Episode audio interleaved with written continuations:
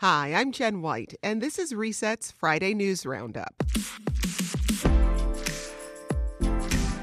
Plan to track how many LGBT owned businesses have contracts with the city of Chicago sparked a heated debate in City Hall today. We need not victimize, demonize, and discriminate through our words because we are worried about what the size of the pie is going to be for me. Chicago Alderman Ed Burke's hefty legal tab. The Ethics Board issued this finding against Ed Burke. Uh, $2,000 Ed Burke has to pay, kind of a slap on the wrist. I see CPD walking the exact same path as LA did but we're changing all that. Joining me now to break down those stories and more, we've got WBEZ state politics reporter Dave McKinney, Daily Line managing editor and City Hall reporter Heather Cherone, and AD Quig, government and politics reporter at Crain's Chicago Business. Happy Friday, everybody. Welcome. Hey, good afternoon. Happy Friday.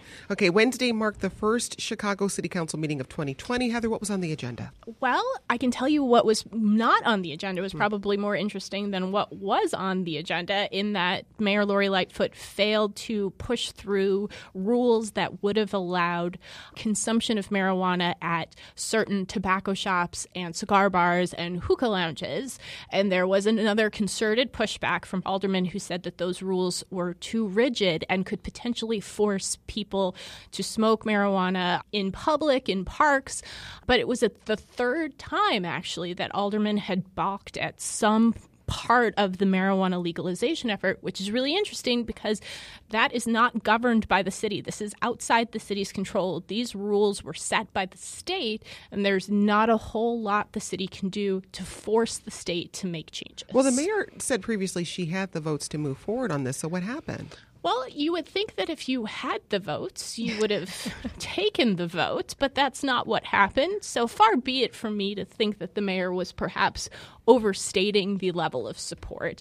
But there's a real concern that you're going to have events like Lollapalooza coming up, and you're going to get into a situation where you have potentially black and Latino youth arrested for marijuana consumption in a state that is getting a lot of attention for legalizing marijuana, it sort of sets up a really bad, perhaps, conflict. And the African American aldermen in particular don't want their stamp of approval on what they see as a law that could continue those disparities. Well, the council passed a resolution to collect data on how many LGBT owned companies have contracts with the city, uh, but that issue sparked some heated debate. Let's listen. I have a concern about the system being manipulated, and I have a concern about, you know, maybe helping someone else and hurting some other folks that's already hurting.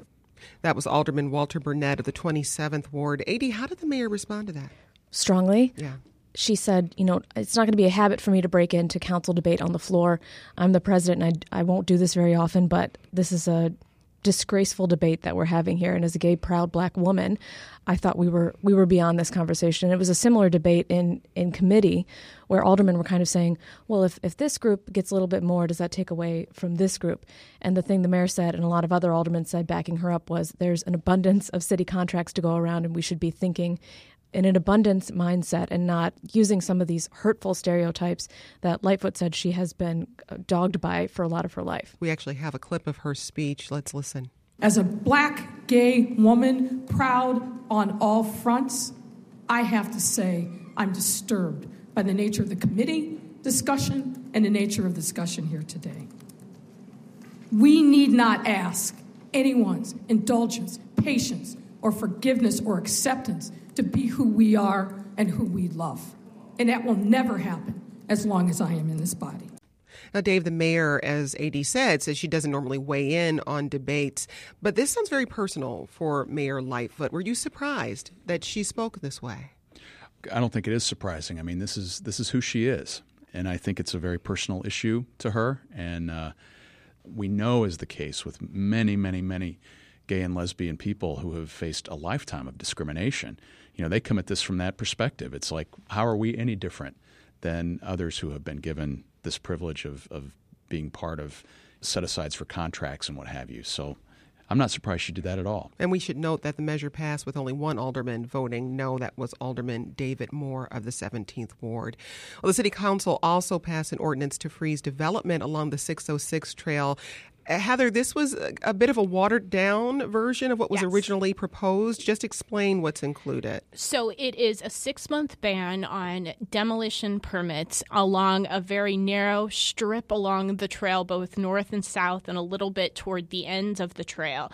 What it does not do is ban zoning changes or building permits. The original version of this ordinance would have banned basically any sort of land use approval uh, for 14 months. And what's interesting is that Friday, so the Friday before the city council meeting, the mayor had a press conference and we asked her, um, Do you support this ordinance? And she said, I don't. It's 100% illegal and it's misguided. And, uh, and that's that about that. So there was a lot of shock at City Hall when two things happened. One, the chair of the Housing Committee, uh, Alderman Harry Osterman, uh, scheduled a hearing on it and then sort of scheduled to vote for it. And behind the scenes, she agreed to support, like I said, like you said, like a watered down version of it. But some form of development stop along the trail has been an issue since 2015, almost the day the trail opened and housing prices shot up all around it because it's it's a really great place to live now in a way that it wasn't before. So they've got 6 months and the alderman said they would work every day to develop a sustainable long-term solution to gentrification and the lack of affordable housing.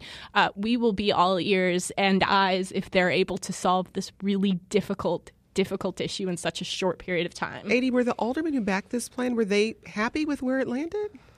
Yes and no. This is something that Alderman Carlos Ramirez Rosa and Alderman Roberto Maldonado have been organizing around for some time. We've had a series of proposals come out from them about what can be done around the 606.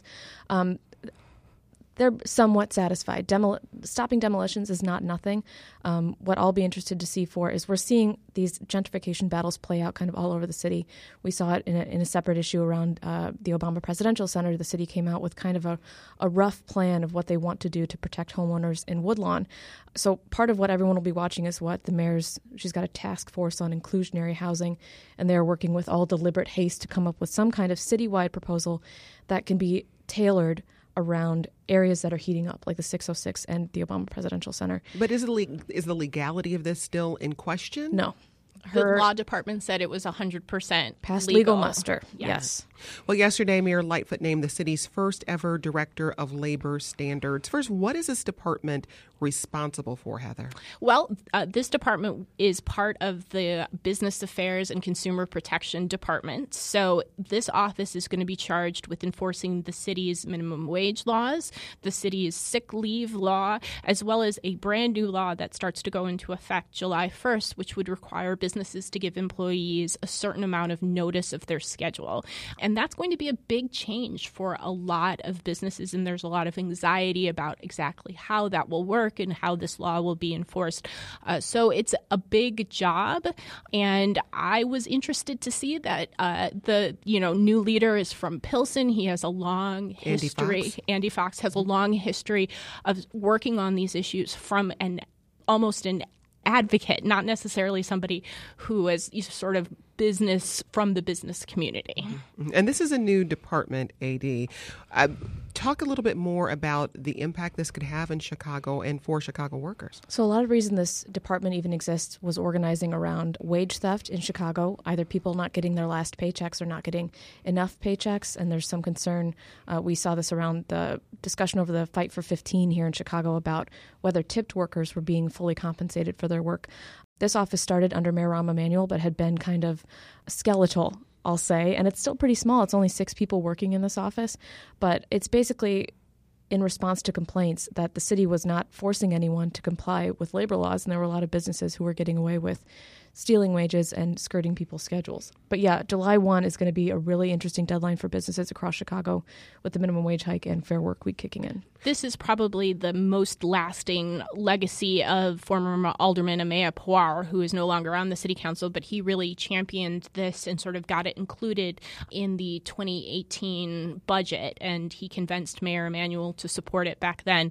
Uh, so it's been a slow ramp up, but I think that it will be interesting to see if how Mayor Lightfoot uses this office as a tool to sort of enforce these laws, which a lot of members of the business community are very concerned about.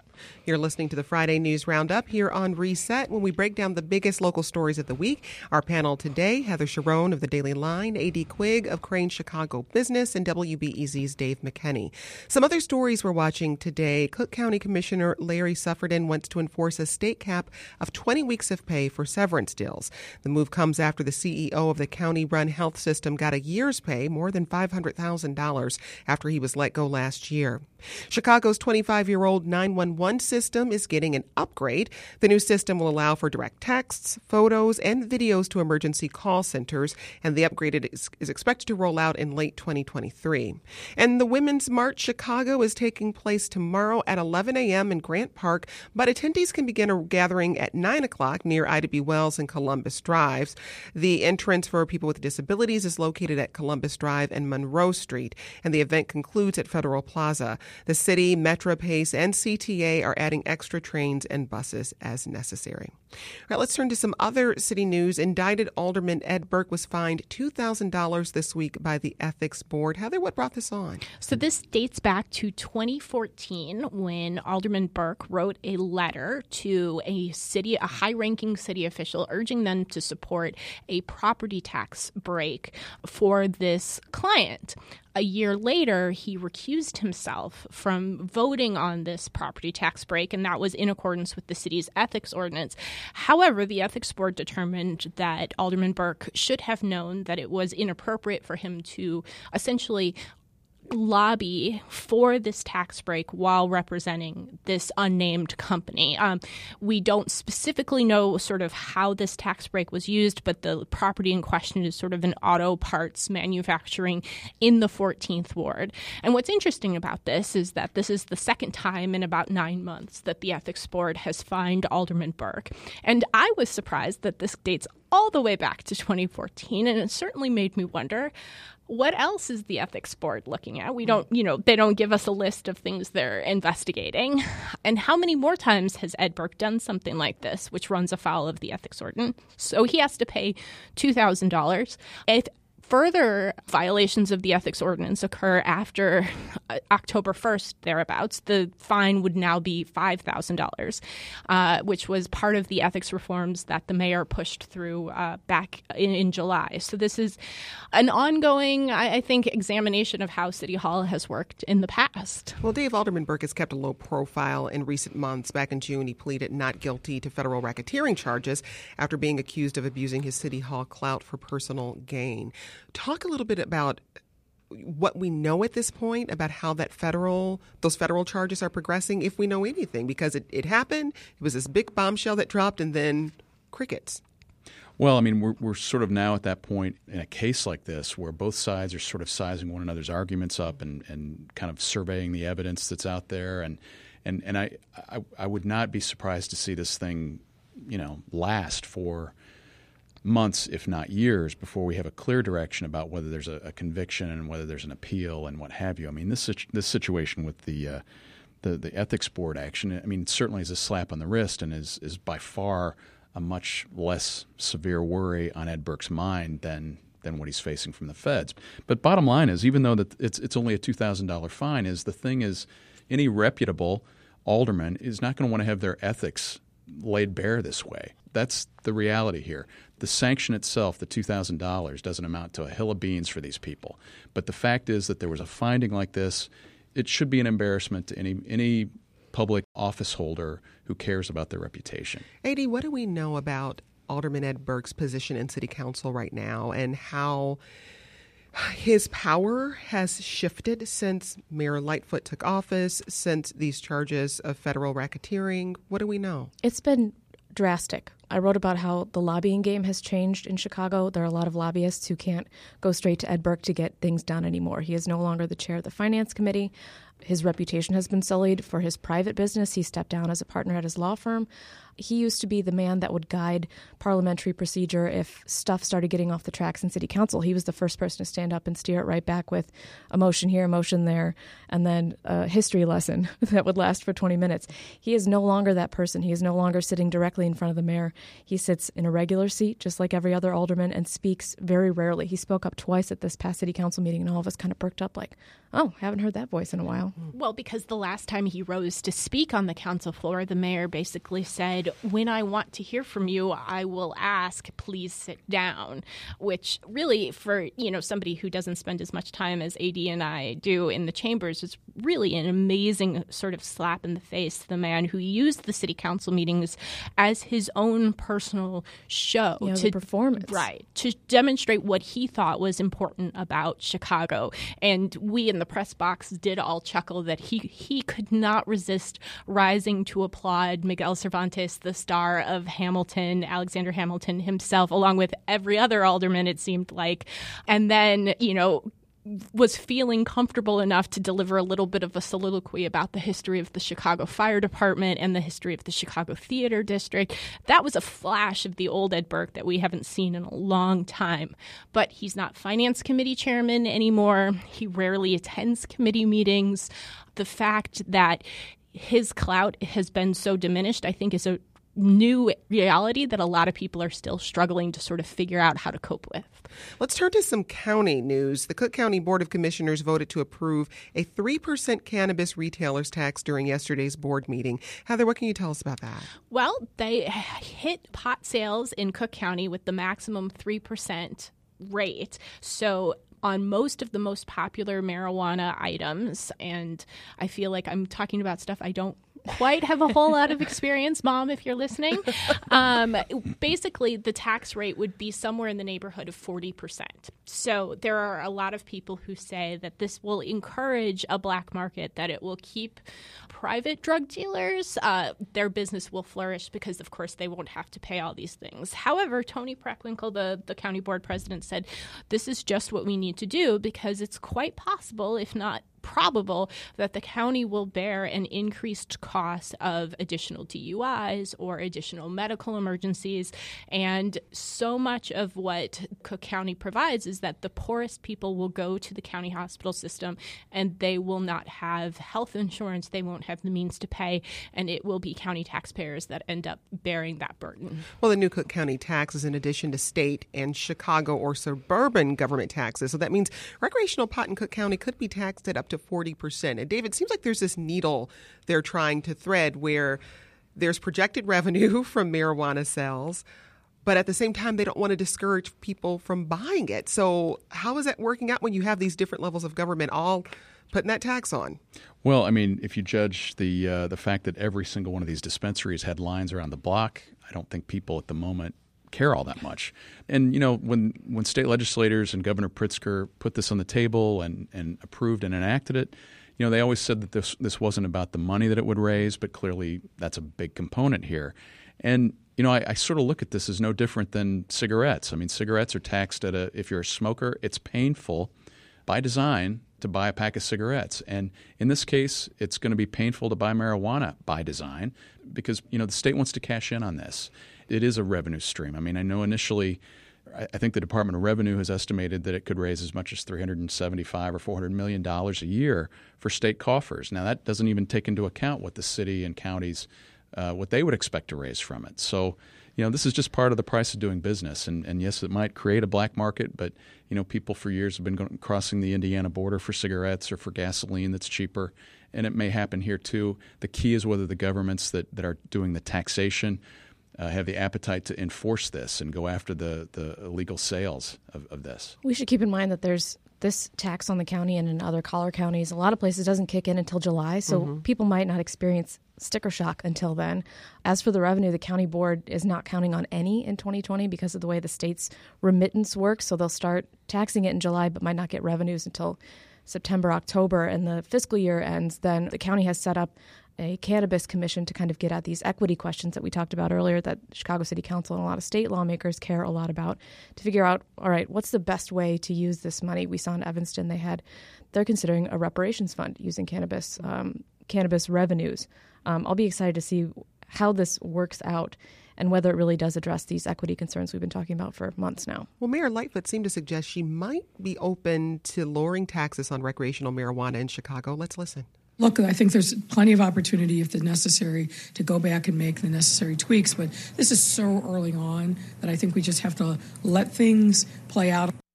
Heather, I mean, how reliant is Chicago on taxes on recreational pot? So, uh, much like the county, the city is only counting on somewhere in the neighborhood of $10 million, which is much like Ed Burke's $2,000 fine, a drop in the proverbial bucket.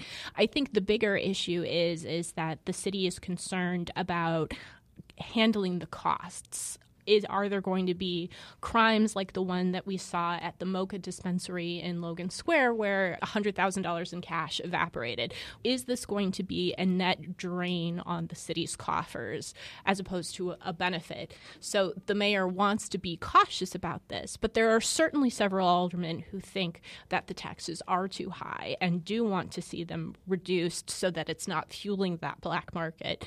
However, I gotta think it's going to be a little bit tough to reduce taxes on like because this is really a sin tax, like Dave was talking about. Mm-hmm. When you're asking people to potentially pay more for all sorts of different things, real estate transfers, you know, the city is not in a great situation financially. So to cut taxes for something that it seems weird to refer to marijuana as a luxury item, but a luxury item, I think that's going to be a tough lift.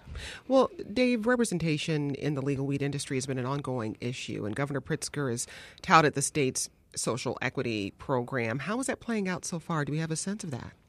I think there's still a lot of work to be done to see how this all shakes out. I mean, I, I, think the folks who are the big money behind, you know, marijuana in Illinois they are white. They are they are not diverse. It's it's it's clear as can be. I mean, it reminds me a lot of the way the casino industry in Illinois took shape back in the early '90s, late '80s, where where you had sort of this privileged few with clout who got in the door first and made their money. And and I think that it, there just is a feel that this this kind of new market that's being established could work very much the same way unless steps are taken to kind of let everybody in on this. And AD, that's part of the issue, right? It's going to be what does this look like in the long term because there's just not enough information about what the social applicants right. licenses are going to look like, who's going to be involved, what ownership looks like right. under that model. And also what governments can do to actually help people. How much capital is the city of Chicago, for example, willing to put up to help dispensary owners or cannabis consumption site owners or cultivators or infusers? What can the city or the state do to really help these folks? How much can they push? How much can they push without uh, dissuading folks from wanting to set up shop here? Mayor Lori Lightfoot has said she wants to start a cannabis co op in the city of Chicago. She wants to help uh, small business owners use existing grants and funds to get off the ground. But as we've seen with these debates with aldermen, they don't think it's enough. You're listening to the Friday News Roundup here on Reset. Our panel today includes A.D. Quig of Crain's Chicago Business, Heather Cherone of the Daily Line, and WBEZ's Dave McKinney. Some other stories we're watching today Illinois' two U.S. senators, both Democrats, voted in favor of a new United States Mexico Canada trade agreement yesterday. Senator Tammy Duckworth says the plan is good for farmers, manufacturers, and working people. Senator Dick Durbin says Illinois supports more than 325,000 jobs. The agreement, known as U. USMCA allows for free trade among the U.S., Mexico, and Canada. Some Illinois lawmakers are calling for greater public access in courtrooms. The bill proposed by Democratic Congressman Mike Quigley would require cameras to be permitted in the Supreme Court and all federal appellate courts. And environmentalists say more than a dozen Chicago aldermen are backing a proposed ordinance to ban styrofoam and limit single use plastics. If approved, the ordinance would go into effect in 2021. Let's turn now to the latest from Springfield. Governor J.B. Pritzker sought and received the resignation of a top cabinet official for not reporting a former lobbyist's 2012 email that refers to the quote, rape in Champaign. Dave, what's the latest? The director you're talking about is John Sullivan. He's from Quincy, uh, a longtime Democrat, former state senator who really got caught up in the crossfire from this, this really controversial email that WBEZ uncovered The email was written by a former lobbyist named Michael McClain, a close confidant of House Speaker Michael Madigan. McClain was going to bat for a state employee at the time in 2012 who had problems. Some disciplinary action was pending, and McClain made this reference about how he had been a loyal person for the administration. It was the Pat Quinn administration, had kept quiet about a rape in Champaign and ghost payrolling. And where Sullivan got immersed in this, he showed up in an email exchange that WBEZ got just recently, you know, and then acknowledged that he he had also gotten this email that McClain wrote sent to his personal email account. And so when Pritzker found out about this, he sought and got Sullivan's resignation. and how did Sullivan explain not passing the email on? Well, he said that, you know, at the time in 2012, late July, early August of 2012, he was undergoing cancer treatments and, and just didn't read to the end of the email, which is where this reference to the rape in Champaign was at. And Pritzker's point was that if you saw that, you should have been under some obligation to report it somewhere to, to law enforcement, to the, the inspector general. Sullivan didn't do that, and that, that's why he took the fall. And tell us a little more about what's happening on the criminal investigation side since this email came to light. Well, I think a lot of people are trying to understand still what exactly happened here. What was the rape that McClain was citing? And what we know is there there's an, uh, an active inspector general investigation underway. They're being assisted by the Illinois State Police, and the Champaign County State's Attorney's Office is also involved. And it may be one of those things where we never get to the bottom of it. And you know what's striking about all of this is, aside from McClain, who uh, my colleague Dan Mihalopoulos and I had this chance encounter with uh, in the last couple of weeks, nobody on that email uh, has has chosen to call, you know call us back or speak publicly about anything that was said there. And so, as long as people stay, are staying silent about it, we may never get to the bottom of this. Well, Governor Pritzker said he was, quote, disturbed that Sullivan had known about the 2012 email and had taken no action. Here he is talking about the investigation. This McClain email is emblematic of a culture that has been poisonous in Springfield for far too long. Those who protect the culture, those who tolerate it, those who promote it, well, they'll have to answer for their role in it. Heather, talk about the impact this is having in Springfield. Well, it's one more chink in the armor of House Speaker Michael Madigan that everybody thought was impenetrable.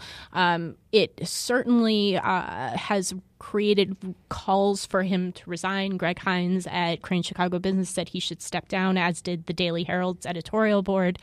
The question becomes at what point does he become such a liability for the Democratic Party? Does some sort of you know, massive shift happen? And is he, you know, sort of allowed to resign or encouraged to resign? All the while, uh, this separate federal investigation swirling around ComEd and lobbying is going on sort of on a parallel track, it seems. The larger question, I think, is what impact this will have on the looming battle for the graduated income tax. That is sort of the pink elephant in the room because the Republicans are preparing to make their case that essentially Illinois lawmakers are too corrupt to be trusted with additional income tax revenue, and that this should be rejected by voters in November.